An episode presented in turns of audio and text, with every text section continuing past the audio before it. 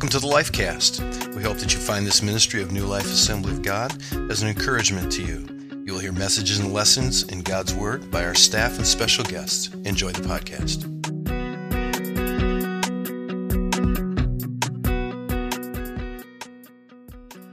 After we take communion together, um, we're going to join in one voice together and pray for a young man from this church. His name is Emmett Brooks.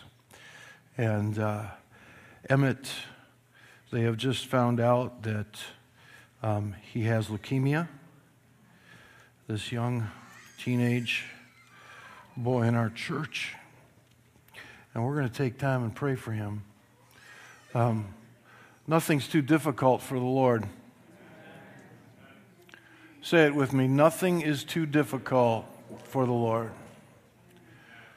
Uh, there are healings that have been happening around here lately. Uh, taking time to pray with people, for people, praying for one another. And I continue to hear testimonies of what the Lord has done and what's happening. And so I want you to continue to believe, continue to pray, um, and continue to keep your eye on the Lord because He is willing and He is able and He will do it for you. This isn't the message this morning, but I want to share this with you. There are things that we can do in following Christ and becoming like Him and becoming more like Him so that we would become holy, not arrogant, not self righteous, but like Him in holiness.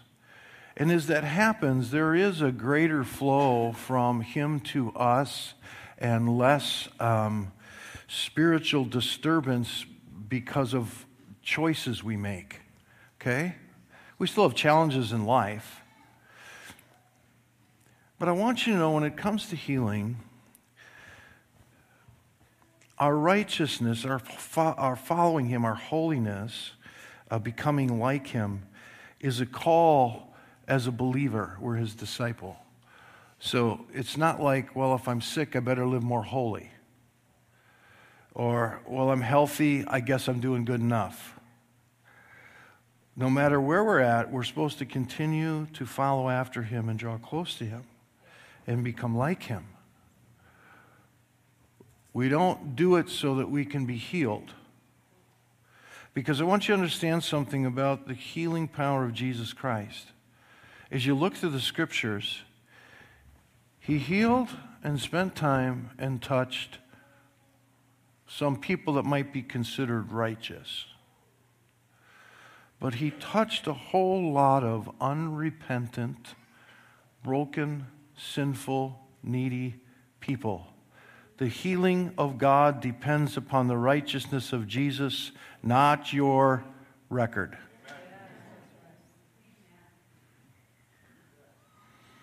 If it depends upon our record, then there is no hope and there is no healing because there is not one of us who is righteous. It's only Him. He is the one that has restored, redeemed, and put things back in order that God intended from the beginning. And with that comes healing because He has dealt with and conquered sin. Sickness came as a result of sin. Jesus met the demand of sin, and now healing is available. It's based upon His righteousness. It doesn't mean that we get permission to go live like the devil. And there are things He calls us to do to obey that, that positions us into a place of greater blessing. Yes, obedience does bring a measure of blessing. Think of your children. They obey, there was blessing. They disobeyed, there was discipline because you love them and want them to be responsible. Right? That principle is carried out in perfection, not like we carry it out, but He carries it out in perfection with you and I. But I want you to know that your healing does not depend upon your righteousness. It depends on the perfect righteousness of Jesus. And we are called to follow him and become holy, whether we are sick or whether we are healthy. That is our journey. And we're going to pray this morning. When it comes communion time, we're going to pray for Emmett Brooks. And you may have brought your own need, and I want you to know that there's going to be people up here at the front prepared to pray with you today.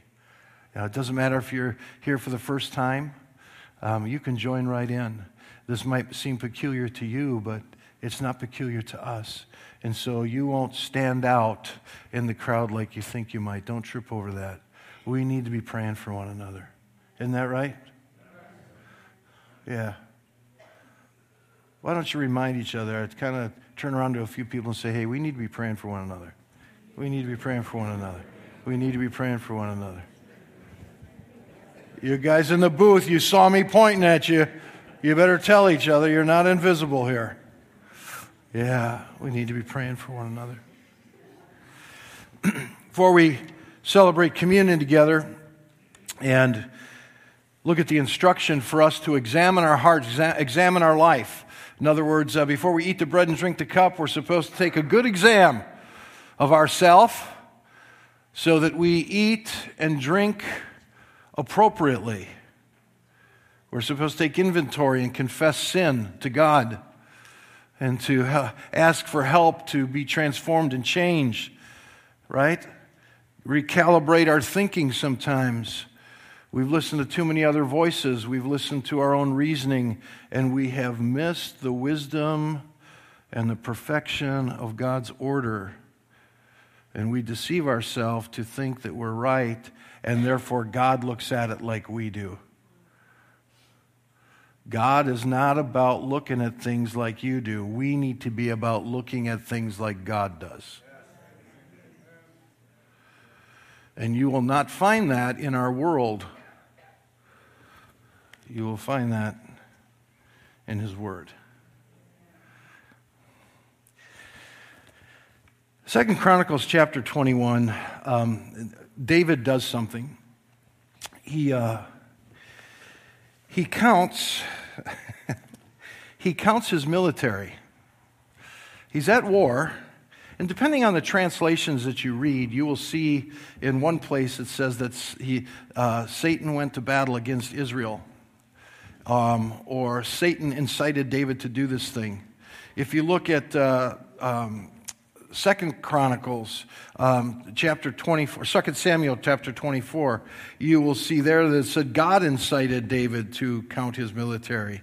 And I don't want you to get hung up on those two things. That's not what the message is about this morning. I just want you to know that there was something lost in translation from the original word, and it would be easy for you to be misled and say, oh, the Bible has a contradiction. I just want you to know, put that off the table. That could be for another time. I want us to go to the point this morning and the emphasis that God, I believe, is bringing to us as we prepare for communion. Um, in 2 Samuel chapter 24, there is this same account. I want you to listen to this now.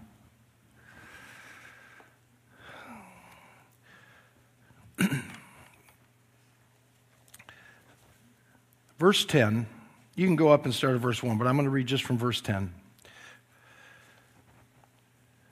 As David orders the military men to be counted. Now, I want you to know if you go back, there's a law about the way to do a consensus, and this was not the way. And David instructs Joab to go and have all the military men counted. Joab tried to tell David, don't do this thing. The king went out. Joab went and counted most of the military men. And then this is what happens he brings back the report to David. And then it says, But David's heart struck him. David's heart struck him.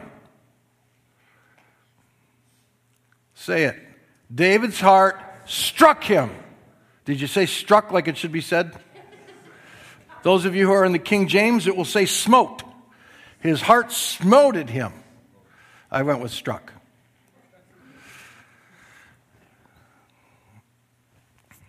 David did this thing, he got the report, and then his heart struck him.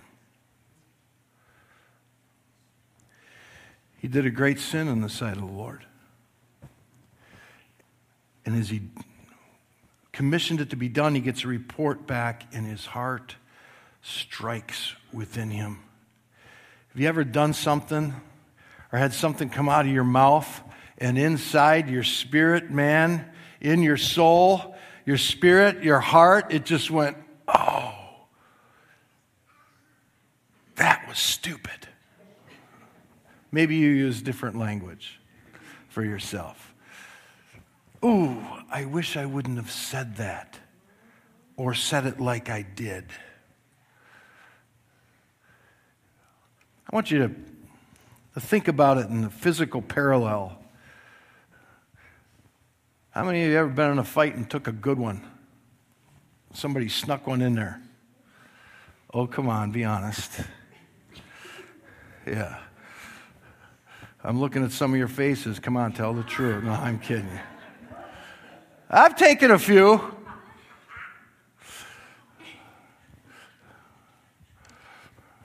How do you think this got to be like this? Actually, actually, that was from a parked car, and the swelling never went down. It was this big when I was in fourth grade. Um, I want you to getting struck, taking a good one to the ribs or the head. If you can't, if you're like, God, that's never really happened to me, uh, let, me, let me put it to you this way. Um, you know that sharp corner on the coffee table? You ever take one to the shins?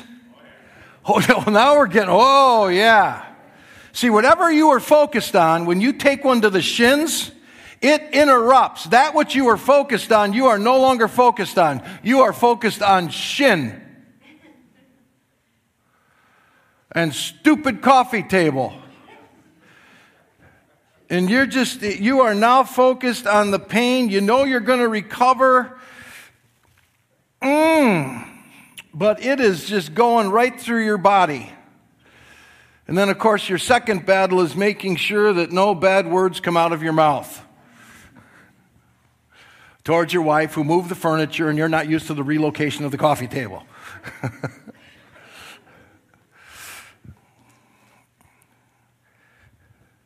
David took one to the shin. His heart struck him because he realized that he sinned. When you realize that you sin, what happens within you? I don't want us to ever lose our heart being struck within us. I'm not a, I don't like guilt. I don't think we should use guilt. I'm not a fan of condemnation, of condemning others or even ourselves. Uh, we're all flawed. We all sin. We all fall short of God's glory. Scripture's clear. But I hope that I hope that the Spirit of the Lord will always love me enough to allow my heart to be tender enough to know when it is struck. I want that security. I want that security for you. And when that happens, we, we do feel guilt, we feel shame, we feel like we've been caught.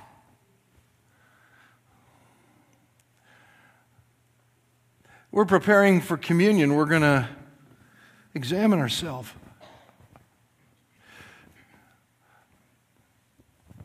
If there's something in there, then hear me.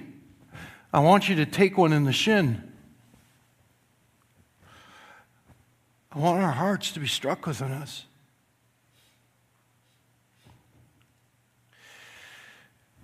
We can consider maybe why the Lord was upset with Israel while they were disobeying him. His his beef was, was with, God's beef was with God's people. It wasn't with David at that point. Once David did this great sin, his, the seer of God, Gad, he went, the Lord spoke to him and said, David, you did this. You did this evil in my sight. I'm going to give you three choices of how my judgment's going to be played out. Two of them would have affected um, David and his military and the Israelite people. Two of them would have affected them to be chased and killed and murdered and fall into the hands of men. David chose number three because it was leaving it to the hands of God. He said, I do not want God's people or myself to fall into the hands of men. God, you are merciful. I will fall into your hands. It's an interesting conviction. It'd be interesting to God to come and say, hey, Randy, you messed this up. I'm going to give you three choices. You pick.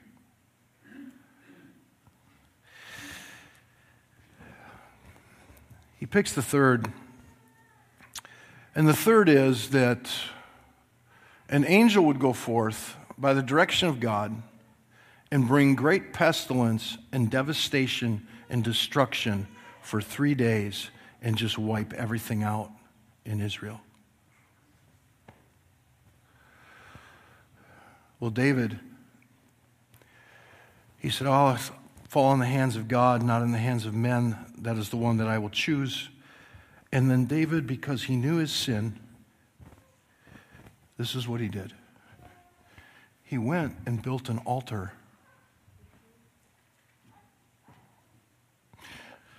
He went and built the altar and made sacrifices to God.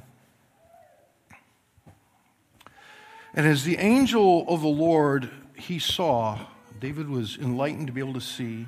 He saw between the spans of heaven and earth, he saw the hovering angel with a sword drawn.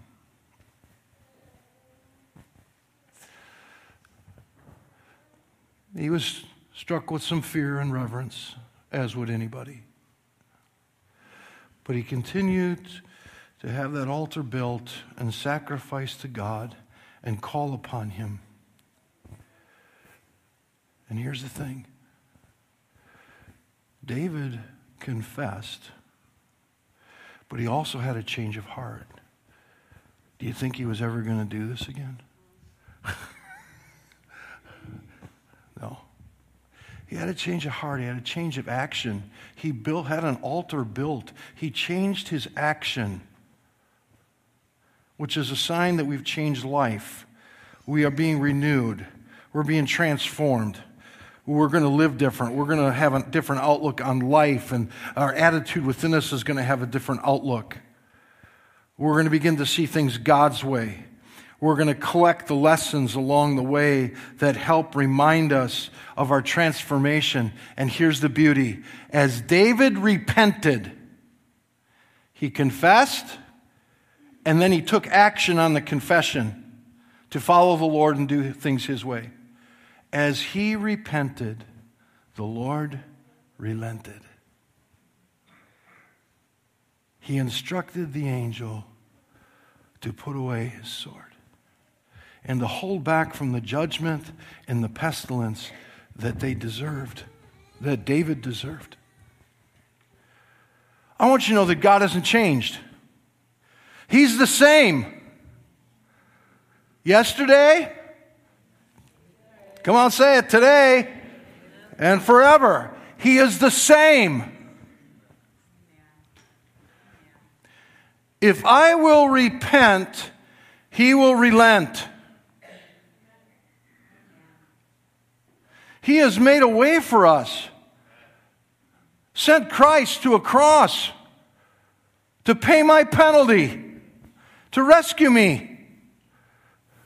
The demand of sin there was a price to be paid, and you and I could not foot the bill. We would lose our lives for eternity. No one would be restored to the initial glory of that close relationship with God. And God sent His Son his only begotten Son. You know this. He loved you so much that you don't have to perish. Choice is yours, choice is mine, because we know that no one goes to the Father in heaven except through faith in Jesus Christ. It is what Jesus told us. John chapter 14.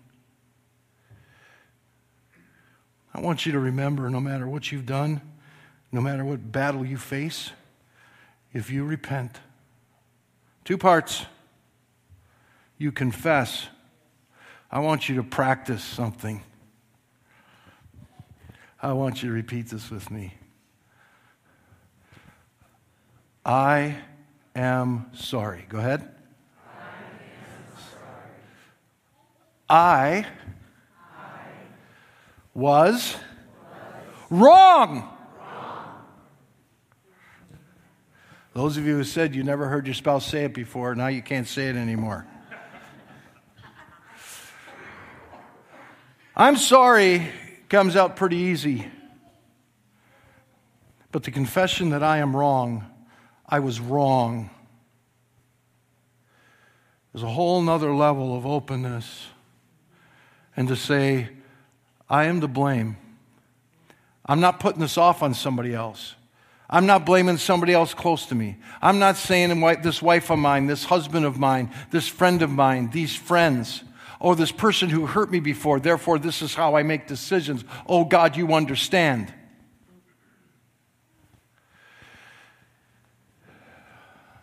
Confession is, I did it. No big case in, def- in defense case to, to explain why I was guilty and why I was wrong, as if we really soften kind of the I was wrong. Do you ever have that happen? Somebody's making an apology. I'm sorry, but therefore, you know, that's why I did this. In other words, I'm sorry, but I'm really blaming something else somewhere. No, no. I chose. I chose to say it. I chose to think it. I chose to do it. I chose to. I chose, I chose, I chose. I chose not to be disciplined. I chose not to, oh, listen to your word. I didn't know it was in your word because I choose not to read your word. David, his heart struck him. He knew he did wrong.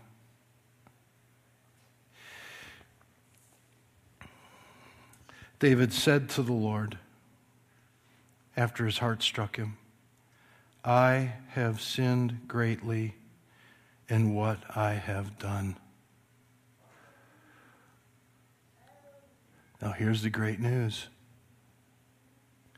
But now, O Lord, please take away the iniquity of your servant, for I have done foolishly.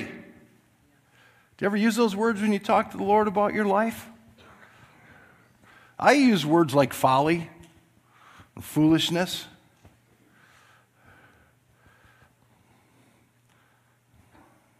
Yeah. Bible words. Nobody wants to be a fool. How many of you have been a fool because of your sin? Anybody? Okay, if you didn't raise your hand, you just were one. I'm not calling you one.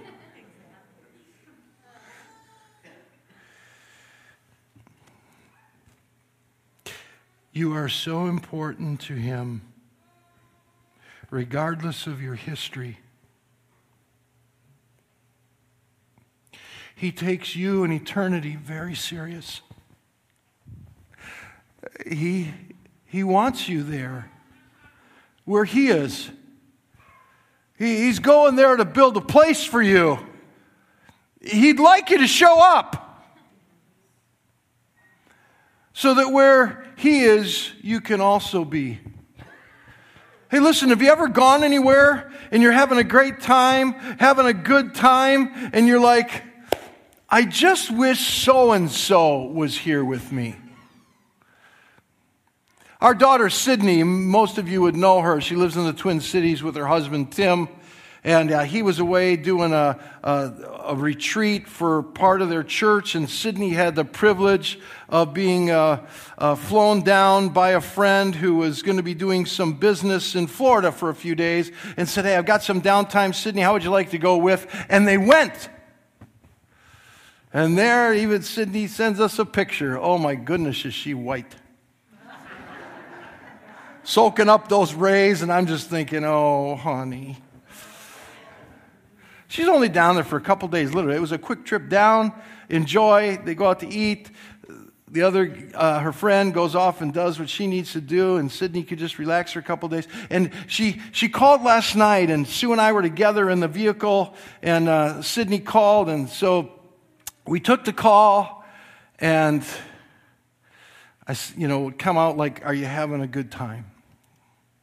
She, uh, she says, "Yeah." I, I kind of feel bad a little bit. I was like, what, well, because Tim's not here, and I feel a little bad about enjoying this without him.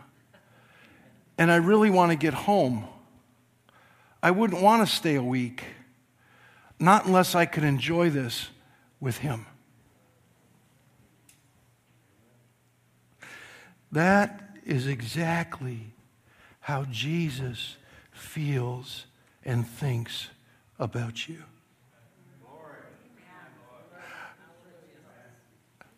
I want you here. I don't want to just enjoy this without you. Part of the enjoyment for me is you enjoying this. Right? It's not worth going to the fancy restaurant and paying the high dollar and leaving a really generous tip when the person you're taking isn't enjoying it.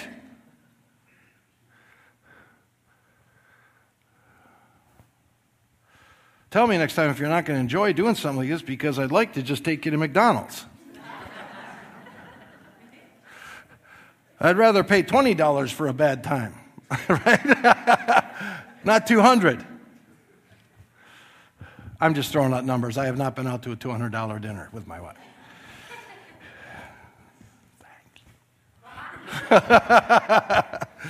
Listen, it's how he thinks about you. He's going to bring discipline so that we learn. We don't do it again. We stay in right relationship. It moves us into right relationship. But if we repent, we admit it, we confess, and we change, that's the repentance part. He will relent because He paid for it already. For you, for me. As we go to communion this morning, it's time for us to repent. I admit it. This is wrong in me. This was wrong. I'm going to have to eat crow. Translation I'm going to have to be humble not only with God, but I may have to be humble in front of somebody because I need to make things right.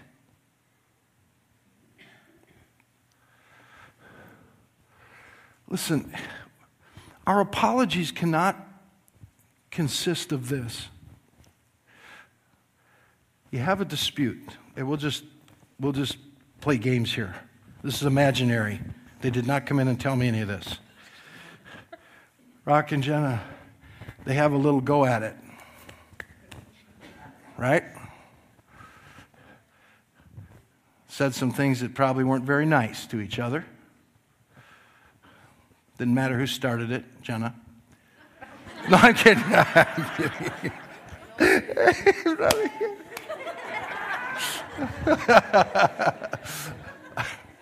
I'm messing with you. Doesn't matter. And let's say he said some things in response to her starting this that weren't right. And then he comes home and he does something really nice for her. And she recognizes that he did this really nice thing and that he's probably feeling bad. And that he did this really nice thing because he's feeling bad. And then she comes in and says, Thanks for doing that.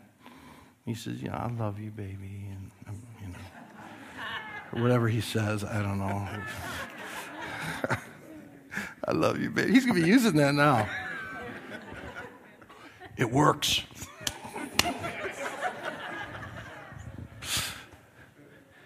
Never says, I'm sorry I was wrong. Just do this nice thing as a gift of I'm sorry, but it never came out of his mouth.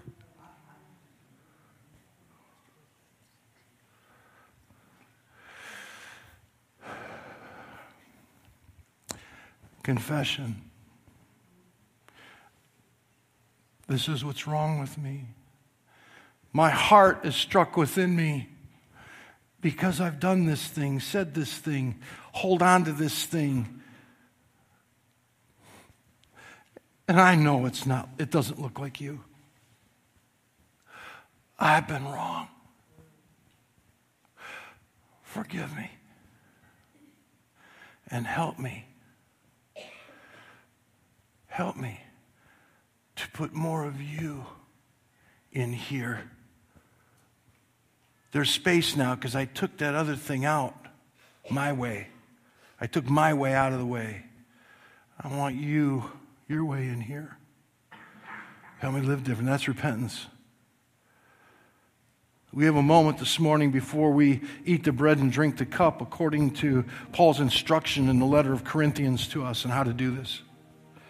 Says, Before you eat the bread or drink the cup, a person should examine himself.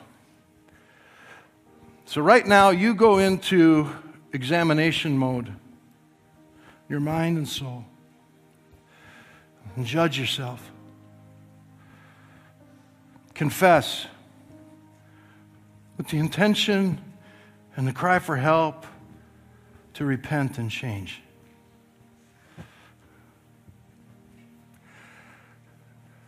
I want you to begin to do that right now all across this room or wherever you're watching from.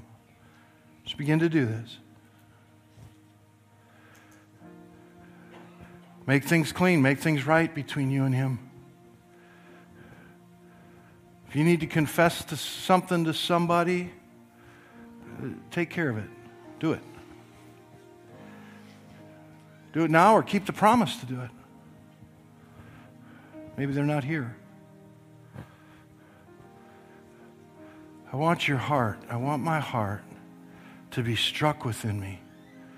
Not just this morning, but today and tomorrow and all the tomorrows He gives us. I want us to know when we're taking it on the shin, it's supposed to get our focus off of what the focus we had that we thought was so important. And now, taking one on the shin, it just interrupted that, and we are focused on what's most important and what's right, and that is living in harmony with our Master. I want to give you this moment to examine your life. David wrote in Psalm 32, he said, Blessed is the one whose transgressions are forgiven, whose sin has been covered. Blessed is the man against whom the Lord counts no iniquity, and in whose spirit there is no deceit. How could David write that? How could he know that? Because he remembers this. For when I kept silent about my sin, my bones wasted away. I was groaning all day long. For day and night your hand was heavy upon me. My strength was dried up as in the heat of summer. And then I acknowledged my sin to you, and I did not hide my iniquity. I said, Lord, I will confess my transgressions to you. And then you forgave me of all my sin. David knew what it was to have his heart struck within him. He knew what it was to not confess his sin and to hide it at different times in his life. The hand of the Lord was heavy on him. Didn't want to lose relationship with David. And through God's heavy hand, through a heart being struck, the strength being sapped because you're just so drained from your spiritual dilemma. He says, I know what that is, but then I confessed. And boy, that, that's better. That's why he says, Blessed is the man whose sins are covered. The Lord looks upon a person and there's no iniquity in their account. Blessed is that man. Blessed is that woman, that child.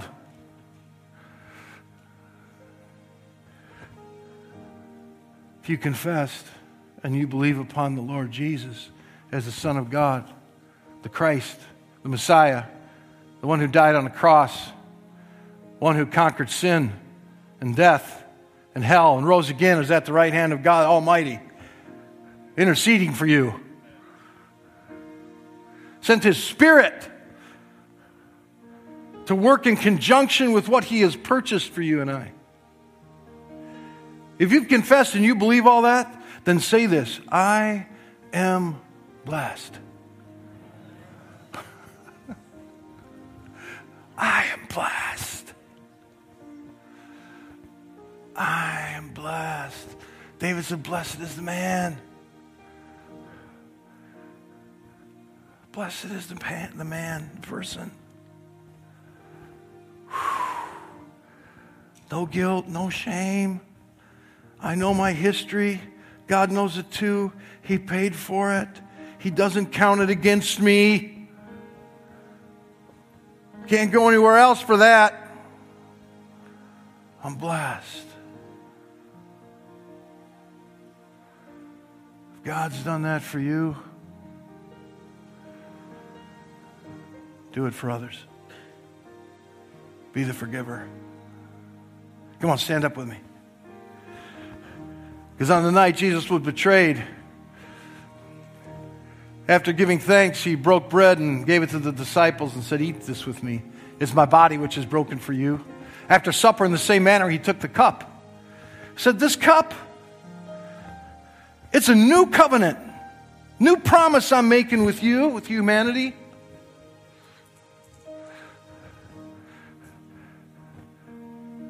That this cup represents my blood, which is for the forgiveness of sin. Blessed. Blessed are you. Blessed are you. Regardless of the trials, hardships of this life, wealth, poverty, whatever it is, if your sins are taken care of, blessed are you. Because you can have whatever this world has to offer. And if your sins are not forgiven, you're cursed. You're cursed. I want you to be blessed.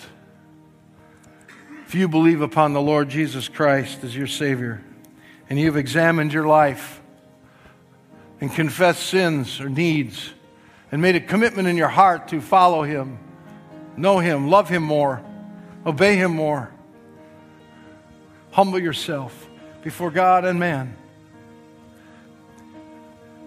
You know His body has been broken for you. Take and eat this with me.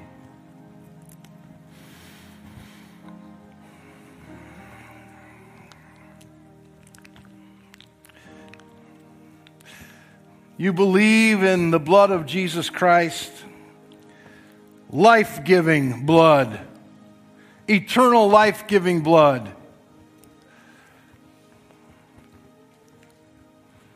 Sets us free from the consequence of sin in every way. Then say, Jesus, I remember you. And drink this cup with me.